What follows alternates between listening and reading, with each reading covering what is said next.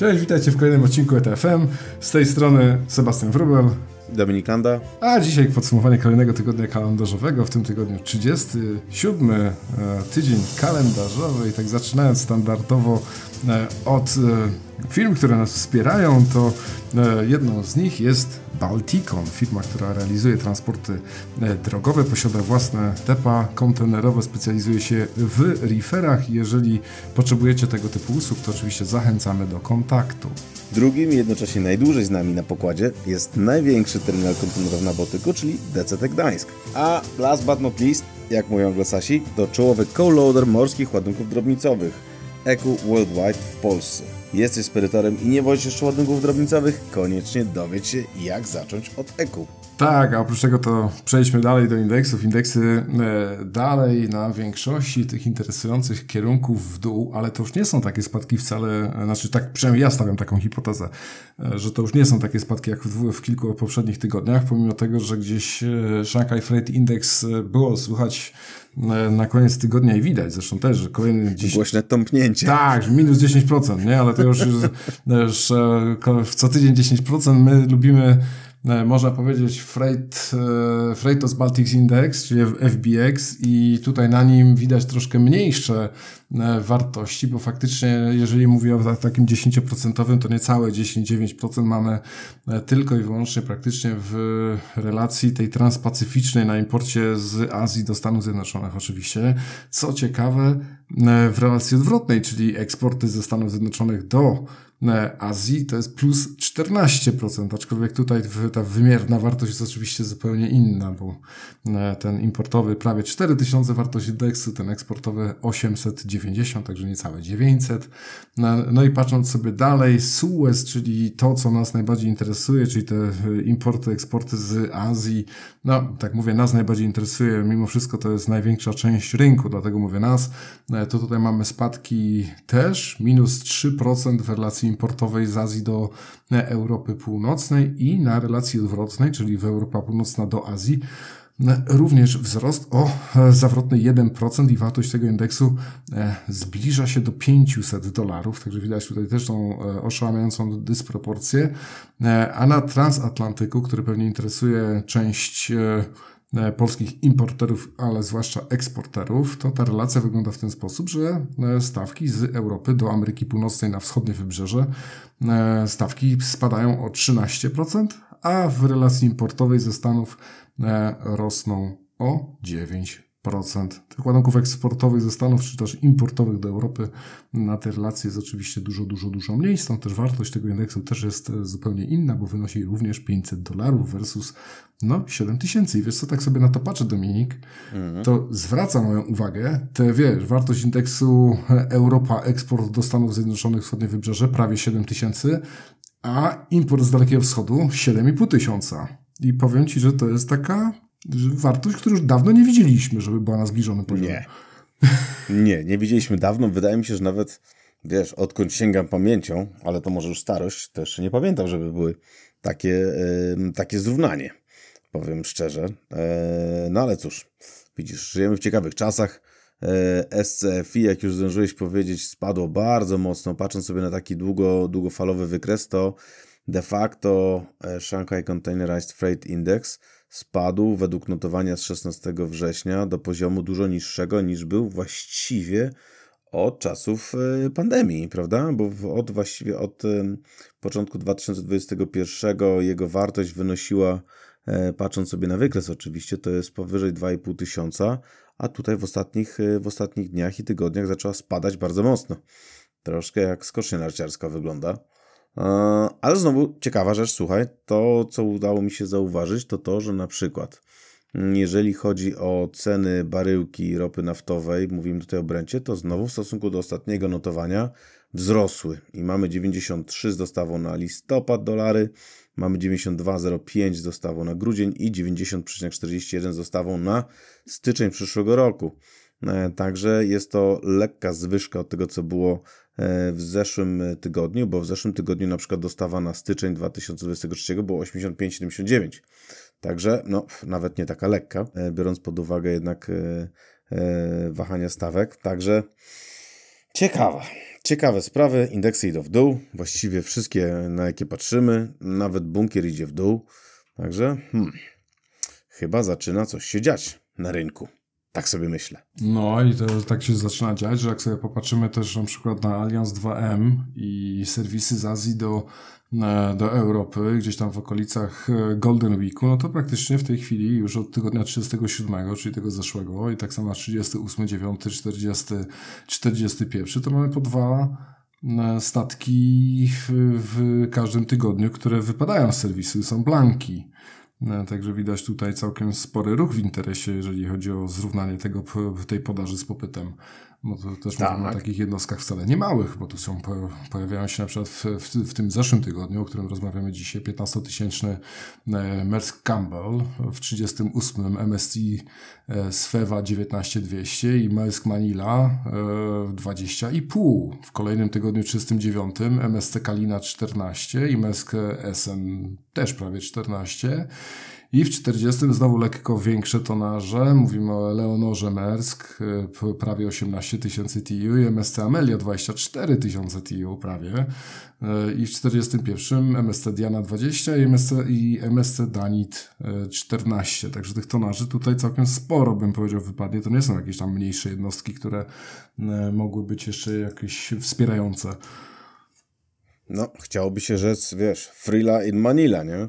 Jak jeden ze statków tutaj widzę, e, który jest zblankowany, natomiast... E, nie, ja wiesz, tam zawsze jest... wolałem tą Leonor, tego Forda zwłaszcza. no tak, no tak, w zależności, który film się oglądało. E, wiesz, kiedy i jak ten, jak wchodził. Ale e, wiesz co, tak sobie patrzę, to co jest bardzo ciekawe i to co e, już kiedyś zaobserwowaliśmy, to to, że faktycznie nawet jak, jak armatorzy czy aliansy robią blank sailingi, to na przykład serwis AE10, o czym śpieszymy w tej chwili poinformować, nie jest zblankowany, bo właściwie mówimy tylko tak o serwisie mhm. AE6, AE7, AE55. A1. Tak. I A1, tak, A1, mhm. dokładnie. Także mamy tutaj wszystkie serwisy, ale nie te, które chodzą do Gdańska, także polscy klienci mogą, mogą odetchnąć z ulgą. E, na tą chwilę serwis AE10 e, nie będzie, nie będzie zblankowany. Oczywiście nie chwal dnia przed zachodem, ale generalnie mm, sytuacja, tak jak mówisz, zaczyna być e, już ciekawa, no bo na dobrą Wiesz, sprawę. A, a E10 ma ciekawy rozkład, ale to, że E10 zostaje wcale nie, mm, że tak powiem, nie będzie wolna od problemów, bo mimo wszystko te ładunki, które były zaplanowane tak. na szóstkę, jedynkę, siódemkę i, i inne, y, jak będą klientom bardziej zależało, to gdzieś będą musiały trafić i niewykluczone, że właśnie na tą dziesiątkę, która pozostanie w serwisie, tym samym y, jest do osiągnięcia, myślę, to E, po co ta gra się odbywa, nie? Czyli właśnie, żeby zrównać gdzieś ten, albo mm -hmm. nawet popyt jednak był większy od podaży dostępnego miejsca, nie? No tak, dobra uwaga, bo w sumie możemy tylko zaprosić, zaprosić słuchaczy do tego, żeby zapytać w biurze regionalnym e, armatorów z, z Aliansu 2M, e, jakie to może mieć skutki, no bo faktycznie te zblankowane sailingi powiedzmy i ta capacity, która obecnie chodziła na Gdańsk, będzie pewnie podzielona pomiędzy inne. Także będą na pewno jakieś e, perturbacje, już nie mówiąc o efekcie takiego nomen omen domina, że w pewnym momencie co wchodzi, co nie wchodzi okazuje się, że później te statki są albo popóźniane, albo po, e, że tak powiem, pozmieniane jest ich rotacja, więc czegoś można się spodziewać. Natomiast e, fakt faktem, że generalnie zarówno MSC, Maersk mm, jako 2M powiedzmy starają się chronić to zawinięcie. Zresztą podobnie jak Ocean Alliance, jeżeli chodzi o blanki. Oczywiście zdarzały się w przeszłości, ale generalnie było ich zdecydowanie dużo mniej niż y, tych blanków powiedzmy do, do innych portów Europy Zachodniej. To pewnie wynika z faktu, że tutaj mamy tylko jedno zawinięcie w tygodniu, duże obydwu armatorów, znaczy obydwu grup armatorskich, bo mamy bardzo duże zawinięcia z ilością kontenerów przekraczającą ponad 10 tysięcy per zawinięcie, co jest bardzo dużo, no i de facto, y, jak nie to, to innego nie ma. Powiedzmy w innych portach, jak masz 1, 2, 3, 4, 5, prawda, no to zawsze możesz przywieźć na czymś innym, a tutaj, tutaj jest, to, jest to duża komplikacja. Zresztą nasz rynek też jest e, rynkiem dobrym e, i rozwojowym, więc pewnie też i dlatego armatorzy decydują się o blankowaniu innych, gdzie mają więcej możliwości eksportowo-importowych. Mm, e, I też ten rynek u nas, u nas powiedzmy jest bardziej chyba, szczególnie ostatnimi czasy, wydaje się być bardzo konkurencyjny. Ciekawy. Tak, wiesz sobie też pojawiły się informacje odnośnie wolumenów samych za pierwszych 7 miesięcy. To jest zawsze z lekkim opóźnieniem, no bo 7 miesięcy to jest e, raptem koniec lipca, mamy już połowę września. No ale tak, taka jest, e, bym powiedział, ta bezwładność jednak w publikacji i liczeniu. Tutaj Container Trade Lane, e, train, Trade Statistics właśnie opublikował to podsumowanie za 7 miesięcy i tak patrząc sobie z perspektywy mm, właśnie porównania powiedzmy pierwszych 7 miesięcy 2021 do 2022 jest tutaj dużo czerwieni, tak bym, tak bym to ujął, bo jeżeli chodzi o te, tu jest zawsze podział na regiony eksportujące i importujące, także tak. tak, żeby tak było czarno, no to powiedzmy jest ten eksport, eksportujący region Far East, no to praktycznie na czarno, to tutaj widzę właściwie Far East, Far East, czyli Intra-Asia, ze wzrostem 3%, już e, eksporty do Europy minus 4,2%, e, eksporty do Ameryki Północnej, słuchaj, 1,1% w dół, nie? To tak e, mhm. niewiele patrząc na to, co tutaj już się działo z tymi nie. stawkami, jednak no, niewiele mam na myśli, że wcale nie taki duży spadek. E, patrząc na to, jak już rynek reagował od dobrych kilku tygodni, jeżeli chodzi o takie mocne spadki na tym e, Transpacyfiku. Mhm. E, I jeżeli chodzi z kolei o eksportujący region Europa, to tu niestety w ogóle nie napawa optymizmem, bo właściwie jest... To na czerwień. Wszystko na czerwono, w sensie tak. eksporty do Azji minus 16%, intra-Europe minus 6,5%, eksporty do Stanów, czy tam Ameryki Północnej, minus 0,2, czyli powiedzmy nieduży spadek, no ale wciąż. Nie? Eksporty do Australazji minus 6, Middle East minus 1,3, tak. Sub-Sahara minus 0,5, Ameryka Łacińska prawie minus 6. No to to no tak, tak, faktycznie nie napawa zbytnio optymistycznie, jeżeli chodzi o koniunkturę właśnie europejską. No największy spadek, minus 6,7% w sumie, prawda? Jeżeli chodzi o całkowite eksporty od stycznia do do końca lipca 22 e, versus 21, także to jest duży spadek. No, Ameryka tak. Północna też nie ma. A lipiec do lipca jeszcze gorzej, bo to minus 10, jak porównamy same no. lipce Czyli widać, że to po prostu, czyli po prostu widać, że, że ten trend e, przyspiesza, nie? Skoro w lipcu mieliśmy e, spadek o 10% aż, a całościowy za ostatnie 7 miesięcy był 6,7, to znaczy, że ten te ostatnie miesiące zaczynają coraz mocniej ważyć. No, Ameryka na przykład północna, żeby było śmiesznie, w lipiec-lipiec miała spadek tylko 3,3%. Podobnie zresztą jak Austral Australazja, ale powiedzmy Ameryka e, minus 3,3 i e, poprzednio było za 7 miesięcy było minus 5,7, czyli tam jakby wydaje się zwalniał ten trend e, zmniejszania eksportu, a u nas niestety przyspiesza. Tak to wygląda. No, Także niestety. Aczkolwiek te, te spadki na, no, w, na Ameryce Północnej, jeżeli chodzi o eksport, no, tak na pierwszy rzut oka wyglądają jeszcze gorzej, nie? W sensie tu są, tu są wartości dobre 10%, 13%, 16%. No, chyba jednak muszą jednak te konkretne regiony zbyt dużo nie ważyć e, mimo wszystko, skoro suma summarum jest 5,7, jak się wszystko ładnie mhm. sumuje i poważy e, versus Europa minus 6,7. No ale patrząc z perspektywy całego świata to jest minus 1,4, także E, także też e, e, podobny trend bym powiedział, bo tak. w lipiec był nawet dodatni na całym świecie, było 0,6% na plus. Nie? Także tutaj to no. pierwsze półrocze chyba najmocniej waży jednak w z takim negatywnym wynikiem versus poprzedni rok. No, Jeżeli niestety. w ogóle bierzemy zeszły rok jako punkt odniesienia, bo teraz już można by debaty toczyć, co powinno być punktem odniesienia. No właśnie, wiesz, wydaje się, że Europa w tej chwili zaczyna cierpieć z powodu, wiesz, galopujących cen energii, które bardzo mocno rzutują na, na konkurencyjność na rynku światowym, prawda? No bo i, i energia, czyli elektryczność i powiedzmy e, granie paliwa kopalne, wszystko bardzo szybko rośnie, inflacja tak samo jak, jak żywność. Także mm, patrząc z perspektywy też wysokiej inflacji i tego, że zaczynają się gospodarki coraz wolniej rozwijać, no to będzie nam coraz ciężej konkurować na tym rynku światowym, gdzie powiedzmy Europa kupuje drogi, drogi gaz, sprowadza go e, z różnych miejsc świata, tak, e, my sami tutaj borykamy się z niedoborami węgla, mm, a jednocześnie jest dużo krajów, które w tej sytuacji korzysta, kupuje dużo taniej, powiedzmy, te paliwa z dyskontem, także może nie taniej niż wcześniej, ale taniej niż, niż kupujemy my. to zaczyna ważyć po prostu na, na sile, na sile eksportu. No, tak to wygląda niestety.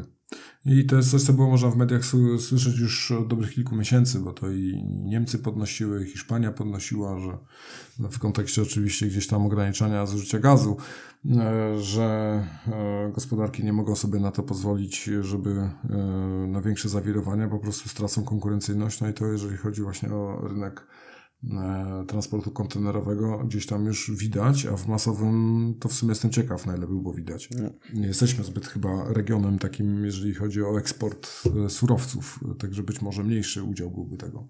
Pewnie tak. No cóż, na razie zobaczymy, jak sytuacja będzie się przedstawiać i, i rozwijać. Zbliżamy się do zimy. Porty dalej są zapchane, e, wiesz, dostawami węgla. Mm, priorytetyzacja węgla nad intermodalem postępuje. E, generalnie są potężne problemy, jeżeli chodzi o obsługę.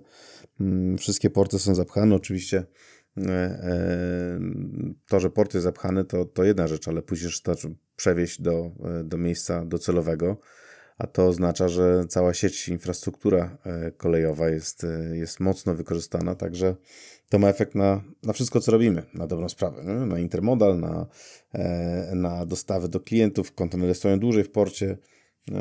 Kontenerom ciężko dojechać na czas do portu.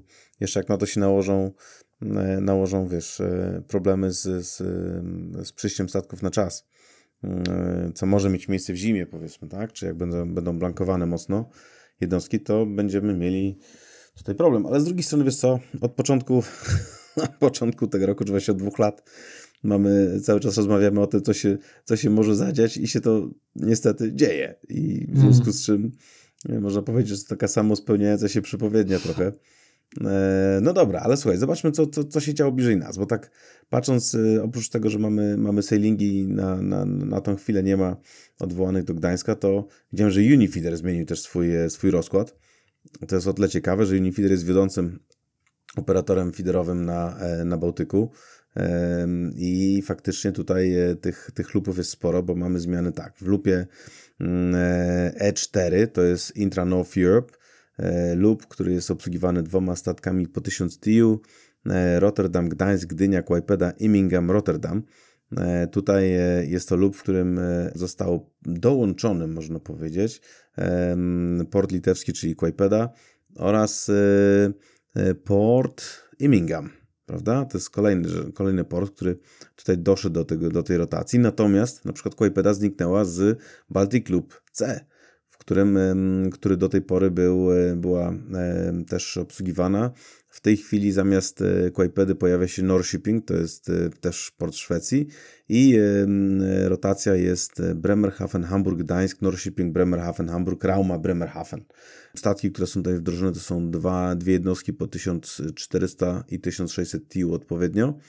No i ostatni mamy serwis Baltic Club A1 Intra-North Europe, też tak ładnie nazywa. E, mamy dwa statki po 800 e, do 1000 TIU, Bremerhaven, Hamburg, Gdynia, Bremerhaven i tutaj mamy napisane Twice Weekly Sailing, także e, większa częstotliwość i zdaje się tutaj z tego serwisu też wypadła, wypadła Quaipeda. Mm, także coś tam jest na rzeczy. Widać, że Quaipeda przeszła do innego, do innego stringu, natomiast tych dwóch spadła. Więc takie to oto zmiany. Zauważ, że w ogóle nie mamy informacji o żadnych rosyjskich portach, nie? Tak jak sobie czytamy tutaj te wszystkie sailingi, nowe, nowe powiedzmy serwisy, to generalnie bardzo mało się o tym mówi i bardzo, bardzo duże widać w tej chwili zawirowanie i bardzo duże spadki, jeżeli chodzi o przodniki w portach rosyjskich. Ale z drugiej strony, tak jak mówiliśmy w ostatnim odcinku, e, cały czas widać postępującą inwestycję, e, że tak powiem tutaj e, FESCO na przykład w Wostocznym. Mm, gdzieś tam daleko, daleko, daleko, nie? Także ten, ten handel, widać, Federacji Rosyjskiej przynosi się z tego obszaru europejskiego na ten obszar azjatycki, to tak daleko wschodni, można powiedzieć. Mhm. A na pewno tak są przesuwane ciągi ładunkowe.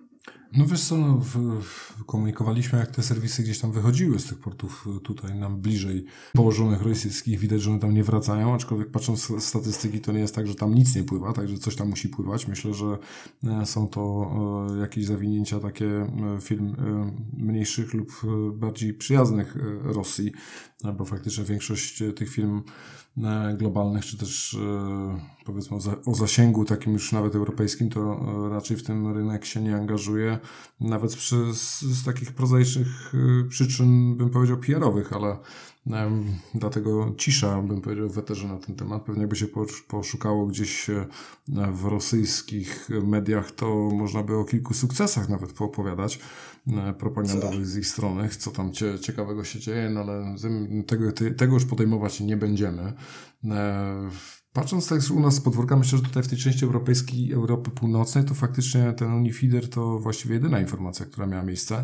E, ciekawi mnie z kolei to, że trochę się więcej dzieje na połączeniu transatlantyckim, ale jednak z Morza Śródziemnego, bo e, CMA właśnie też e, inicjuje na koniec września nowe połączenie MedGulf Transatlantic Loop, który będzie sobie chodził, bym powiedział, niewielkim niewielkimi sześcioma stateczkami, to już chyba tak powiem stateczkami, bo 1200 TU to, to są takie w wielkości bardziej fiderowe niż e, e, transatlantyckie, no ale połączenie e, z Genui, Walencji, Miami, Veracruz, Altamira, Houston, Tanger i z powrotem do Genui.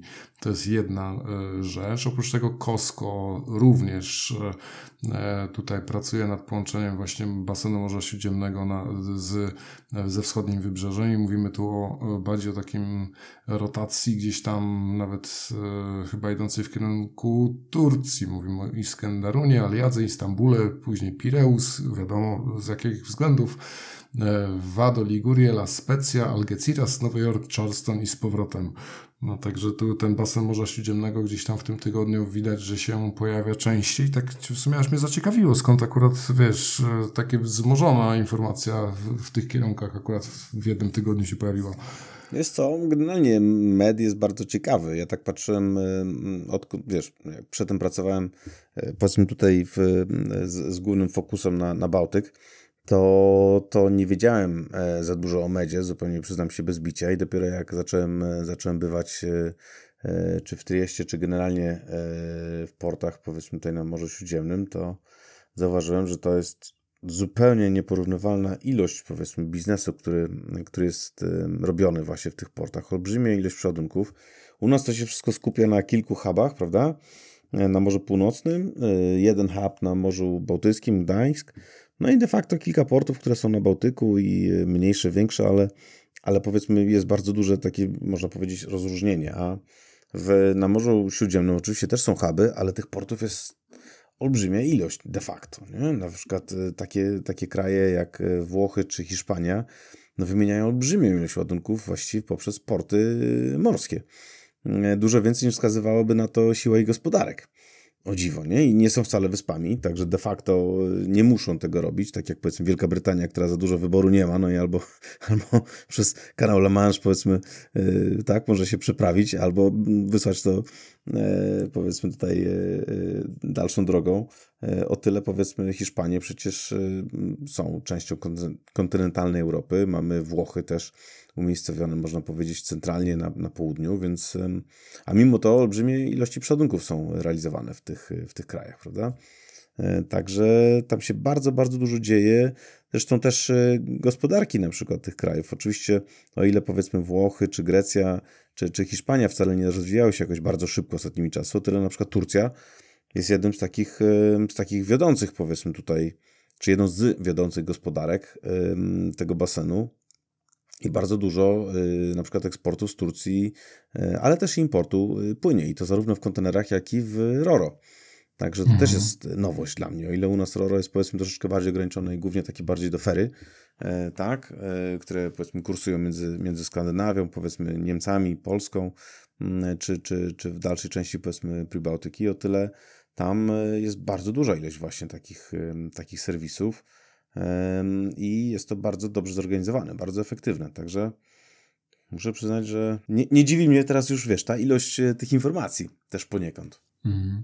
No wiesz co, e, Turcja myślę, że ostatnio była też głośna jeżeli chodzi o ten e, e, e, reshoring, bym powiedział, z Azji do, do Europy, zwłaszcza w jednej konkretnej branży, w branży tak. AGD, bo jednak jest tam kilku takich dużych graczy, mm-hmm. producentów Arcelik, Wester, tylko dwóch, dwóch wspomniawszy, tak którzy mają odpowiednie zaplecze jednak do produkcji, bym powiedział, konkurencyjnej dla tej dalekowschodniej, jednak dużo bliżej, z wieloma innymi różnymi opcjami takimi i transportu drogowego, i jeżeli chodzi o tą powiedzmy wschodnią część Europy i transportu morskiego, jeżeli chodzi o powiedzmy bardziej zachodnią i, i gdzieś tam Wielką Brytanię, więc jest to na pewno ciekawy case, który od lat jest oczywiście na rynku, ale teraz gdzieś tam zyskuje coraz większą ilość zwolenników po tym, no co się w, gdzieś tam w branży wydarzyło przez ostatnie dwa lata i jakie problemy to, że tak powiem, się nagromadziły dla, dla producentów i, i sprzedawców tej elektroniki użytkowej. Także, także na pewno Turcja to jest ta część powiedzmy Europy, aczkolwiek no. wiem, że wiele film to różnie klasyfikuje, dla niektórych to już jest Middle East, dla niektórych to jeszcze jest Europa, no, powiedzmy, że to jest ta część Europy, która jest wciąż bardzo atrakcyjna, tak. jeżeli chodzi o właśnie e, kwestie ulokowania, czy też relokowania produkcji. No tak, mimo tego, że wiesz, że masz kilkadziesiąt procent e, inflacji, ja dobrze ostatnio pamiętam, e, to jest to bardzo szybko rozwijający się rynek. I teraz tak, duża ilość ludności, strategicznie położony, kontrolujący cieśninę Bosfor, czyli wejście w ogóle i wyjście na, na, na Morze Czarne. Czyli to jest kraj, który łączy nie tylko Europę z Azją, no bo de facto sam jest w dwóch, w dwóch można powiedzieć, na, rozmieszczony na dwóch kontynentach, to jeszcze północ południem, bo, bardzo duża część ładunków powiedzmy z północy na, na południe też idzie. Później masz połączenie powiedzmy również Europy poprzez Turcję, ale też dalej powiedzmy do Morza Czarnego przypływa na przykład z, tak, z, i czy Izrael, czy Egipt, czy cała reszta krajów powiedzmy, które znajdują się na północy Afryki. Kraj jest duży, z dużą ilością populacji, z dobrym, z dobrze rozwijającym się przemysłem, na skrzyżowaniu dróg. I nawet, wiesz, nawet ostatnio zastanawiałem się nad tym, jaka może być rola Turcji w nowych, w nowych ciągach ładunkowych, a ty mówimy o o tym Middle Silk Route, tak? Także powiedzmy czy z e, Azji Centralnej, czyli Kazachstan i wszystkie te, e, te kraje, że tak powiem, po drodze.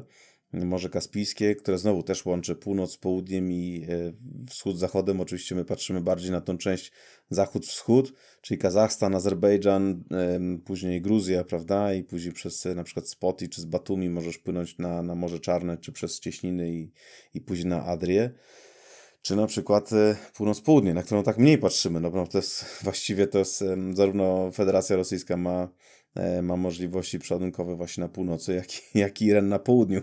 Także, także masz sieć, którą chcemy wspierać, generalnie czy są, jest wspierana powiedzmy obecnie przez, e, przez wiodącą koalicję e, tak, wspierającą Ukrainę i takie, które nie chcemy wspierać. E, a to wszystko się krzyżuje. No, ten biznes się krzyżował od tysięcy lat i pewnie dalej tak będzie się krzyżował. Natomiast Turcja jest właśnie na skrzyżowanie tych dróg i dzięki temu e, na dużo większą skalę, powiedzmy, niż Polska z tego korzysta w tej chwili. Tak? No, Polska też ma północ, południe, czyli mówimy Bałtyk, Adriatyk, a jednocześnie mówimy o tranzycie pomiędzy pomiędzy e, Federacją Rosyjską, czy kiedyś, tak, a na przykład a dużą częścią Europy, Niemcami, czy, czy w ogóle Azja, Azja, Europa i dlatego też powiedzmy ten sukces kolei transsyberyjskiej też jesteśmy na skrzyżowaniu, też potężne inwestycje się dzieją, też nowe terminale są otwierane, przyjmowane. Mm, natomiast tak, masz rację. Ten, nawet słyszałem, że nie tylko jest nearshoring, ale również się mówi o, o nearshoringu do krajów przyjaznych. Jakiś friendshoring na przykład, takie, takie ostatnio widziałem. Też mi się gdzieś no, Taki friendshoring, tak się zacząłem zastanawiać, mm, o co mhm. chodzi. Ale... To zdaje, zdaje się, że Amerykanie gdzieś tam zaczęli też używać tego pojęcia. E co oczywiście ma swoje pewnie tam cele polityczne, geopolityczne i w ogóle, także bez dwóch zdań. Ta sieć, no, bym powiedział, państw e, Ameryce przyjaznych e, zawsze mogła liczyć również na jakieś benefity gospodarcze i, i tu jest wiele przykładów na to, także to jest tylko, bym powiedział, powiedziane na głos to, co, to, co od wielu lat było realizowane. A słuchaj, co we, we flocie w tym tygodniu e, bym powiedział, że wciąż e, część rynku żyje zamówieniem tym metanolowym Merska i 10 tych 16 tysięczników, mhm. 17 tysięczników prawie, o których mówiliśmy w zeszłym tygodniu. E, pojawia się też informacja, że podobno Mersk chce zamówić tyleż samo, czyli również 10 sztuk tych mniejszych jednostek, czyli 2,5 tysiąca TU, również metanolowych. Mhm. E, czy też e, dual fuel, fuel w, te, w opcji z metanolem. E, ale jak zwykle ja tam, wiesz, zielone barwy widzę tutaj. Ever Alot już będzie miał... Siostrę ma.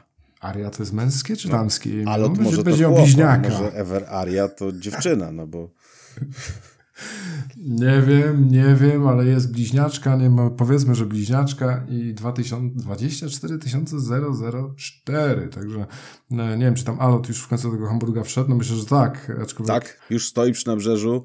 Dzisiaj taka wiadomość gruchnęła na LinkedInie, że już stoi i pięknie zieleni się przy nabrzeżu, więc, e, więc udało się u, uciec z Felixstowe, gdzie ten statek się przestał chyba z miesiąc. Um, także Także wreszcie trafił do, do, do Hamburga i tam jest obsługiwany. Także mm, akurat Niemcy mają chyba dużo, dużo szczęścia do zieleni, bo tak mi się zawsze kojarzy. Hamburg na przykład jeszcze jest taka znana e, niemiecka marka piwa, też e, zielony kolor e, i jest taki piękny żaglowiec Alexander von Humboldt, również z zielonymi, z zielonymi żaglami. Mm, także teraz, teraz mają zdecydowanie większą jednostkę o zielonym kolorze, także pogratulować. Tak, a w ogóle to to trojaczki, bo jeszcze jest Apex, nie? Też w, tym samej, w tej samej klasie, w tym samym rozmiarze. No widzisz. Także zielone trojaczki na, e, na wodach, e, a do ONI e, dołącza też jednostka ładna Amazonka, czyli Am, Amazon. W kolorze oczywiście. Myślę, że jednak nie będzie gdzieś tutaj wynajmowana do Amazona. W kolorze magenta. Nie różowym. Różowym. My, my jako mężczyźni mamy problem z różnieniem kolorów, w związku z czym możemy różnych używać kolorów, ale zostałem kiedyś bardzo mocno naprostowany, że jest to magenta. I to nie przez, przez, przez przedstawicielkę płci pięknej, tylko przez przedstawiciela ONI. Także, tak, także jest to magenta. Przyjęliśmy. O tym już memy krążą. A rzeczywiście. Polskie i zagraniczne już wiele widziałem memów odnośnie Magenty, tak. także tak. Ale wiesz, że zaciekawiło mnie też to, że Yang Ming e, tutaj wyleasingował 6040 griferowych e, a w tym tygodniu z, chyba z jakimś w miarę nowym sprzętem, bo tak e, rzadko się zdarza, żeby chyba były napisane jak, jaką ko, konkretną ma technologię użytą, a tutaj jest wybitnie wskazane, że jest to Carrier Prime Line. Także nie wiem, no. co, czy to będzie lepiej chłodzić, czy też będzie mniej prądu zużywać. Mam nadzieję, że jedno i drugie.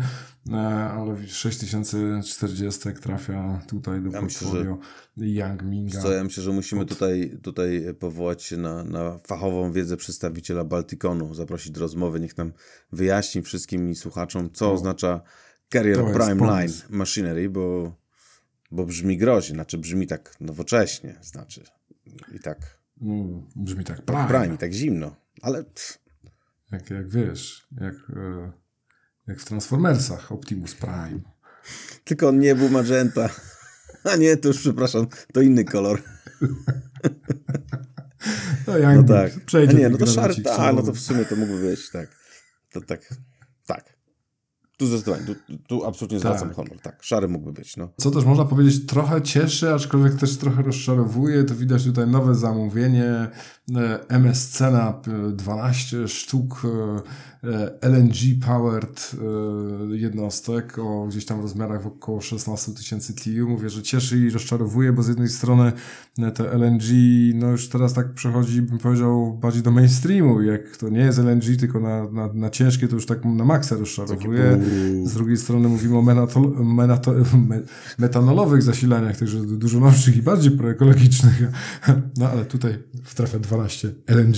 Słuchaj, czasem jak jest coś dobre i działa, to po co to zmieniać, no wiesz.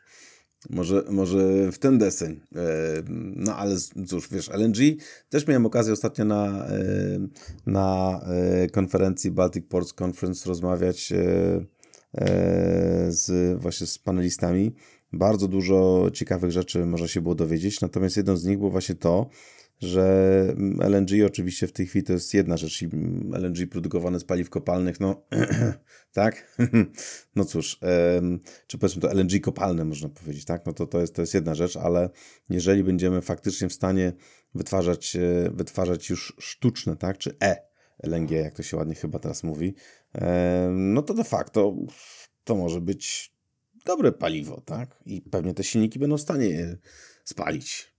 Tylko my jeszcze nie potrafimy go tyle produkować. Wiesz, że to samo słyszałem o branży motoryzacyjnej całkiem niedawno, że tutaj wiesz, Unia Europejska zaczyna już komunikować lata, w których e, sprzedaż samochodów z, silnikami spalinowymi będzie zakazana, a tu jednak się formuje jakaś taka koalicja producentów, którzy mówią, że hola hola, Ale tu jeszcze mamy przed sobą erę e, z tych syntetycznych paliw, które e, też będą w stanie spełniać te wymagania, które są i proszę nam tam nie wpisywać, że jest zakaz silników spalinowych i skupić się tylko i wyłącznie na normach emisji, nie?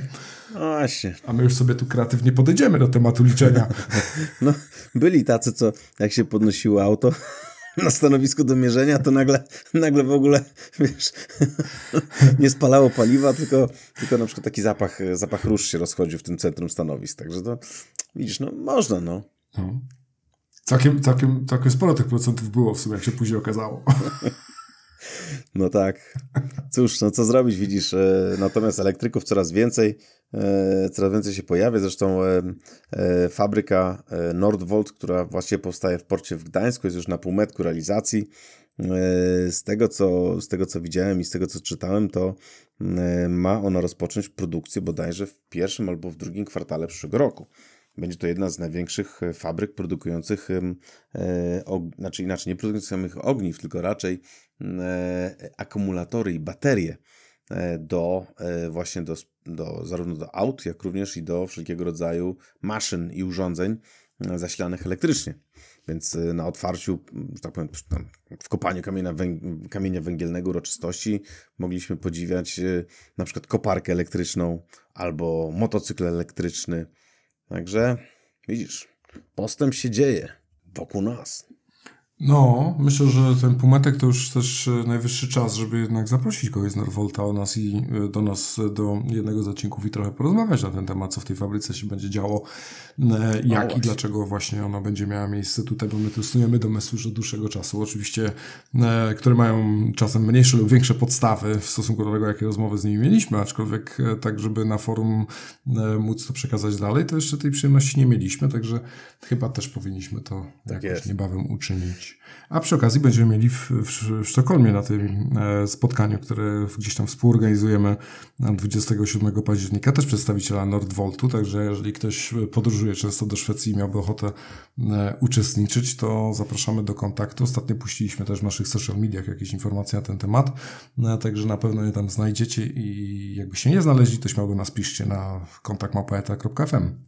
Tak jest. Ale słuchaj, patrząc dalej, e, bo przechodzimy, że tak powiem, teraz do, do kwestii, do kwestii e, M&A i finansów. I to, co jest ciekawe, nie wiem, czy mówiliśmy o tym w ostatnim odcinku, wydaje mi się, że nie, to jest jakie były zarobki e, ostatnimi czasy EBIT, można powiedzieć, w kwartale drugim. Nie, ostatnio stwierdziliśmy, że to już tak? nuda. nuda. No właśnie, bo to 41,6 miliarda dolarów EBIT, e, nie licząc MSC, które właściwie e, nigdy nie publikuje swoich danych, no, to jest najlepszy kwartał w historii konteneryzacji ever.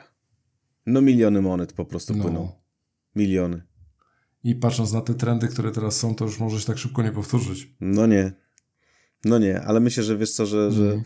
że większość rynku nie będzie za tym aż tak bardzo płakać, natomiast um, nie. natomiast tak, no. Ale za to, słuchaj, za 10 lat wszyscy, co nas dzisiaj słuchają, będą mogli powiedzieć byłem, byłam, widziałem, widziałam, ale się działo. Co nie? No. No, te ostatnie dwa lata doświadczenia w tej branży to jest jak tylko mnożnik można dodać. Jak ile. To fakt. To fakt, ale widzisz, ale w międzyczasie armatorzy bardzo dużo rzeczy z tymi pieniędzmi robią, bo na przykład Hapag-Lloyd kupuje, kupuje bodajże 49% w firmie Spinelli. Jest to firma założona w 1963 roku e, we Włoszech e, i wraz z zakupem tej firmy Hapag-Lloyd zwiększa też swoje oddziaływanie na portfolio portowe e, we Włoszech, ale również Spinelli jest dużą grupą logistyczną, posiada dużą flotę ciągników, Także mm, jest to bardzo, bardzo y, ciekawa sprawa, powiem szczerze, bo często słyszymy o tym, że Mers coś kupuje, właściwie to tydzień bez zakupów u Merska to, to tydzień stracony, nie? Tak można powiedzieć. No widzisz, w tym tygodniu się udało, że akurat nie kupują no. wszyscy w tym samym tygodniu, także możemy się skupić na tym, że w tym tygodniu Hapak Lloyd dołączył tak. tutaj do tego wyścigu. E, co ciekawe, o Hapagu mówiliśmy dosyć dawno, że właśnie tych e, akwizycji, e, dawno, długo, że tych akwizycji właśnie w tym konkretnym obszarze takim bardziej logistycznym nie dokonuje. Sam prezes Hapag Lloyd też przynajmniej w odniesieniu do linii lotniczych, mówił dosyć otwarcie, że nie zamierza wchodzić w ten, w ten rynek. Tutaj, wiesz, tak w mediach mhm. oczywiście zawrzało, no bo to taka, wiesz, kolejny mhm. krok w kierunku tej szeroko tak. pojętej logistyki e, czyniony przez linię mhm. żeglugową, aczkolwiek jak się przyjrzymy w sumie grupie Spinelli bliżej, to to nie jest taki zakup, jak dokonuje e, Maersk, nie. jeżeli chodzi o logistykę. Nie? To jest jednak zupełnie co innego, bardziej niszowy, bardziej włoski, e, dużo depotów, dużo terminali, ale właściwie mhm. wszystkie we Włoszech. E, fakt faktem, tysiąc własnych ciągników, które gdzieś tam wożą kontenery z i do portów. Oczywiście Genua tutaj chyba największym tak przykładem, jeżeli chodzi o sam port, który też rozmawialiśmy, bo tam nawet się jakieś ciekawe rzeczy w, w, we włoskich sądach gdzieś tam przytrafiły grupie Spinelli jakiś rok temu, z tego co pamiętam. No i co tutaj jest ciekawe, to te, znaczy co mnie tak mhm. bardzo przykuło uwagę, e, to jest te 3,5 tysiąca pociągów w każdym roku i praktycznie e, codzienne wyjścia nawet do Europy Północnej, tak. jeżeli chodzi o połączenia kolejowe. Także to, to jest taki element, który tu zwrócił moją e, dużą uwagę, jeżeli chodzi o ten właśnie intermodal w tym zakupie. No, to, to też i wiesz, i teraz... Yy... Znaczy zakupie 49%, także to no, nie jest zakup tak. taki sam no, sobie. No, pakiet kontrolny dalej będzie w, w rękach rodziny Spinelli, natomiast e, wiesz, z perspektywy zakupu mm, tych udziałów Hapak wzmacnia się bardzo mocno w, we Włoszech. E, dostaje też jakby to, co ciekawe, bo same Włochy to są, to, to jest jeden rynek, ale dzięki temu otwiera sobie możliwość, właśnie to, o czym powiedziałeś, możliwość wejścia na Europę Południową, poprzez właśnie ten, e, te, te, te bramy głównie od strony Genui, e, czyli po prostu idziesz z Genui na północ, jedziesz intermodalem i możesz wjechać powiedzmy do Europy Środkowo-Wschodniej. E, ok, Adria jest pewnie lepiej położona, bo jest trochę bliżej i trochę dalej, krótszy masz dystans, ale mimo wszystko jest to, jest to ciekawa rzecz. Szczególnie, że Włochy to są, taki, są takim matecznikiem, można powiedzieć, armatora MSC, który generalnie w ogóle może śródziemne traktuje jak własne podwórko i tam, gdzie może, to kupuje, a tam, gdzie, że tak powiem, e, no nie może, to buduje. Mm. No i widzisz, no w zeszłym tygodniu mówimy o MSC w kontekście terminala w Rotterdamie, a w tym tygodniu mówimy o Hapagu e, z, z, powiedzmy z większym krokiem w kierunku e, śródziemnego jednak. No widzisz, a... Jakaś równowaga no musi tak, być. znowu CMA sprzedaje udziały w Global Ship Lease. Także sprzedaje powiedzmy ostatnie 8,3% udziałów. To jest e, non-operating owner, jeżeli chodzi o statki. E, to, co jest ciekawe, to, to właśnie, wiesz, w tej chwili to raczej tylko słyszymy zakup, zakup, zakup, zakup. No chyba, że jesteś zmuszony, jak, jak powiedzmy co po niektórzy, sprzedać swoje udziały, szczególnie w firmach w Rosji, no to sprzedają. No CMA też ostatnio kupił, e, też tak powiem, tak, tak na CITO, rzewko, nie? Bo bo trzeba było. Także. No, jak się miało właściciela rosyjskie koleje, to było trzeba szybko y, zmienić no. właściciela. No i tu CMA też y, można powiedzieć, nie wiem czy skorzystał, czy nie skorzystał, na pewno wyciągnął pomocną dłoń jako y, francuska firma, francuskiej firmie. Tak, a zresztą co tutaj dużo mówić, CMA zawsze miał dobrą, że tak powiem, dobre wyczucie interesu, żyłkę, jak to się ładnie mówi, rodzina E, rodzina, która, która, że tak powiem, prowadziła i prowadzi cały czas, prowadzi grupę CMA CGM, jest, jest rodziną świetnych biznesmenów i naprawdę szapoba z tym, co udało się osiągnąć. E, natomiast e, jesteśmy przyzwyczajeni na okrągło do słyszenia o tych, że, czy inaczej, o informacji o tym, że linie żeglugowe, mając tak olbrzymie pieniądze, zaczynają kupować, kupować, kupować. Nie? Rzadko coś słyszeliśmy o tym, że coś ktoś sprzedaje. No, y, no ale cóż, widać historia kołem się toczy.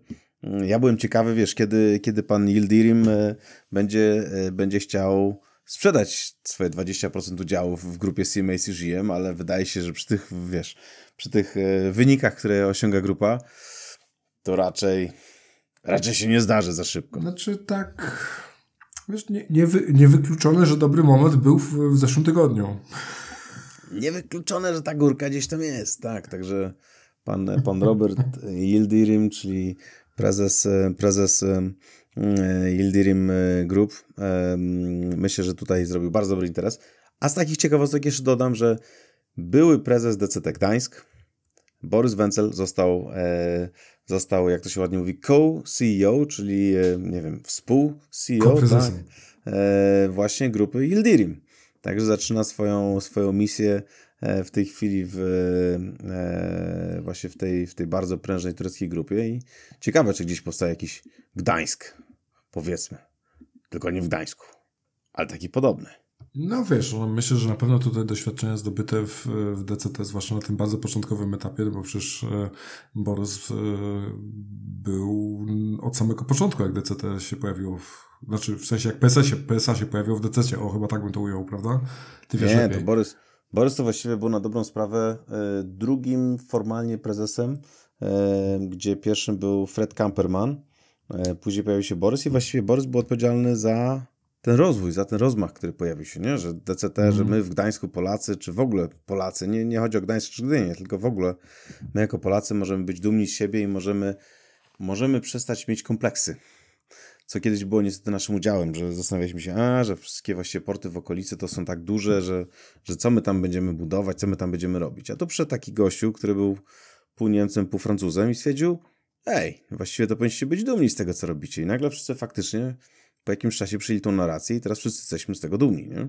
Oczywiście, część jest dumna z Gdyni, część dumna z Gdańska, ale generalnie my jako rynek, jako, jako Polacy osiągnęliśmy bardzo dużo i wszyscy powinniśmy się z tego cieszyć. No wiesz, nie, nie ma co tu zaprzeczać, że wraz z powstaniem tego głębokowodnego terminala e, to jednak e, te polskie porty na Bałtyku miały szansę gdzieś tam zaistnieć, nie?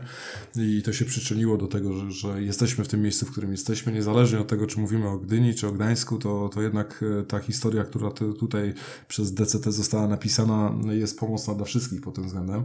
No a patrząc jeszcze tak z tych finansowych rzeczy, i tak trochę wracając do tematów tego, ile ładnie zarobili wszyscy, e, to nie wiem, czy słyszałeś, że Costco wypłaci 4,6 miliarda dywidend. Och, jak ja bym chciał być teraz współwłaścicielem. Mieć trochę tych akcji. No właśnie, ale komu? Partii? Nie no, wiesz, panu, pani...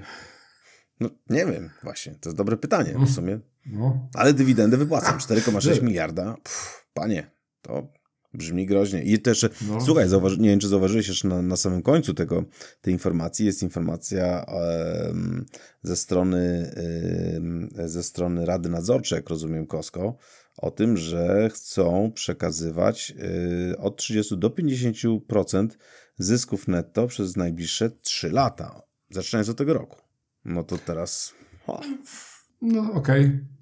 Zobaczymy, Wiesz, czy, czy, będzie co. Czy, czy, czy, czy co będzie za 3 lata, to tu nie wiadomo, nie? Dokładnie, czy będzie co dzielić za, za, za, za 2 lata. No ale cóż, życzymy armatorom no, samych Zwłaszcza, jak pamiętam, jak pamiętam e, te wykresy z kolei tej zyskowności z ostatnich tam 10, 10 lat, gdzie Mesk powiedzmy sobie gdzieś ta sinusoida chodziła pomiędzy no zyskiem na poziomie 0 do tego dzisiejszego absurdalnie dużego, to Costco nie miało tyle szczęścia i raczej było głęboko pod wodą przez dobrych kilka lat, więc tamta sinusoida zahaczała dosyć mocno negatywne wyniki, więc e, no, zobaczymy. Słuchaj, w tym tygodniu też widziałem E, Sorena Tofta, jak e, publikował informację, że MSC robi e, rerouting w ogóle swojej floty, żeby ominąć płetwale błękitne. Ale to w trosce o błęk błękitne płetwale, rozumiem, nie o kadłuby statków. Oczywiście, tak. A, takie prośrodowiskowe. Nie, nie, no to, to, to oczywiście, to wspieramy bardzo mocno. Animal welfare, wiesz, te sprawy. Nie? Rozumiem. Nie, no to, to tylko przyklasnąć. Albo jakby się miał płetwy, to nawet no. tak, nie tak tak jak te foki w tym, w akwarium. Wiesz co, że to, to, to wzbudziło moją ciekawość, bo ja nigdy nie, w ogóle się nie zastanawiałem nad tym, nie? Czy to, czy to jest jakaś naturalna praktyka, czy to, wiesz, no tak, brzmiało to tak mocno PR-owo, o tak bym to ujął, zwłaszcza, że, że nigdy tego kontekstu, takiej narracji w ogóle gdzieś tam przy planowaniu e, routingów i floty jakoś się nie spotkałem z czymś takim. Od czasu do czasu słychać można był, znaczy słuchać było o tym, że y, pojawiały się, wiesz, y, jakieś z, y, wyrzucone na brzeg e, właśnie płetwale czy inne duże zwierzęta morskie właśnie uderzone przez statki, niekoniecznie przez kontenerowce, ale, ale generalnie przez statki różnej maści, więc skoro rośnie taka świadomość powiedzmy decydentów, że można nawet delikatnie wydłużyć routing, ale może na przykład nie przeszkadzać tym płetwalom czy, czy innym zwierzakom, że tak powiem w w korzystaniu z morza, które w sumie to jest ich akwen, w którym żyją i się rozmnażają i, e, i wiesz, i, e, i cały czas e, chcą zachować, że tak powiem, ten stan liczebny i my tego chcemy, żeby faktycznie przekazać tą, wiesz, tą niebieską kulkę naszym dzieciom w takim stanie, powiedzmy, jakim zostaliśmy, albo lepszym, no to, to może przyklasnąć. Ale masz rację, wyglądało to tak troszeczkę, troszeczkę, że tak powiem, tutaj, no. Ale jeżeli to jest dobra rzecz, pani, to tylko się cieszyć. Tutaj pani Sharon Livermore, która jest e, jakąś dyrektorką właśnie, jeżeli chodzi o, o dbanie o te zasoby morskie e, w International Fund of e, Animal Welfare, przytacza, że ta zmiana, która była mała, bo mówimy tu o 15 milach morskich, że tak powiem, naddanych wokół Sri Lanki, że właśnie ta, ta mała zmiana robi bardzo dużą impact, jeżeli chodzi o życie tych płetwali. Także no, ge generalnie to ja się w 100% z tym zgadzam, że tak wszyscy powinni robić. Nie wiem w ogóle czemu do końca to jest w ogóle mówione, bo to chyba jakieś prawo powinno Dokładnie, tym... nie? Nie wpływasz, że tak powiem. Narzucać to. Nie wpływasz w tych 15 milach, y, nie przeszkadzasz zwierzakom, dajesz im się, że tak powiem, tutaj wiesz, cieszyć pełnią życia i koniec, nie? A nie tam, że ktoś musi Dokładnie. decydować o tym, że zrobi albo nie zrobi, jak ktoś zaoszczędzi tam powiedzmy parę ton bunkru. Dokładnie, powinno to być prawo, no ale widać niestety, że że wiesz, póki pewne rzeczy nie są bardzo mocno e, wyeksploatowane i pokazane w mediach, czy też e, nie ma takiego nacisku ze strony wspólnoty międzynarodowej, czy, czy, czy, czy grup e, konsumentów, no to, to dużo firm jakby przymyka na to oko, nie? No bo można zarobić trochę więcej. Więc dobrze, MSC poszło tą, tą drogą, absolutnie. Tak, pełna zgoda. Na dzisiaj to już chyba wszystko, także życzymy wszystkim udanego tygodnia. Pozdrowienia z Pragi. Pozdrowienia z Trójmiasta. Dzisiaj padało. Ale życzymy pogodnej, pogodnej aury i pozytywnego nastawienia na cały tydzień i samych sukcesów w tych małych, codziennych, jak i tych dużych, przełomowych. Możemy nagrywać ten podcast dzięki wsparciu partnerów i sponsorów. Pierwszym z nich jest Balticon, wiodący przewozik kontenerowy, realizujący zlecenia dla najlepszych armatorów morskich i spedytorów. Balticon dysponuje również własnymi depotami, na których serwisuje e, specjalistyczne zabudowy kontenerowe oraz prowadzi ich wynajem, a ich specjalnością są refery. A od samego początku, jak tworzymy, nasz podcast wspiera DCT Gdańsk, największy terminal kontenerowy na Bałtyku i prawie równie długo czołowy kolauder morskich ładunków drobnicowych firma EQ Worldwide. Jeżeli jesteście spedytorem jeszcze nie wozicie drobnicy, to dobrze się skontaktować z EQ, bo łatwiej z nimi wystartować. A jeśli chcecie do nas dołączyć, podzielić się swoją wiedzą, poprowadzić któryś odcinek, dać wywiad, cóż wam tam w duszy gra, to śmiało do nas piszcie na kontakt lub po prostu nagrajcie to, o co chcecie zapytać, tak że będziemy mogli to załączyć do któregoś z odcinków na anchor.fm łamane przez etafm.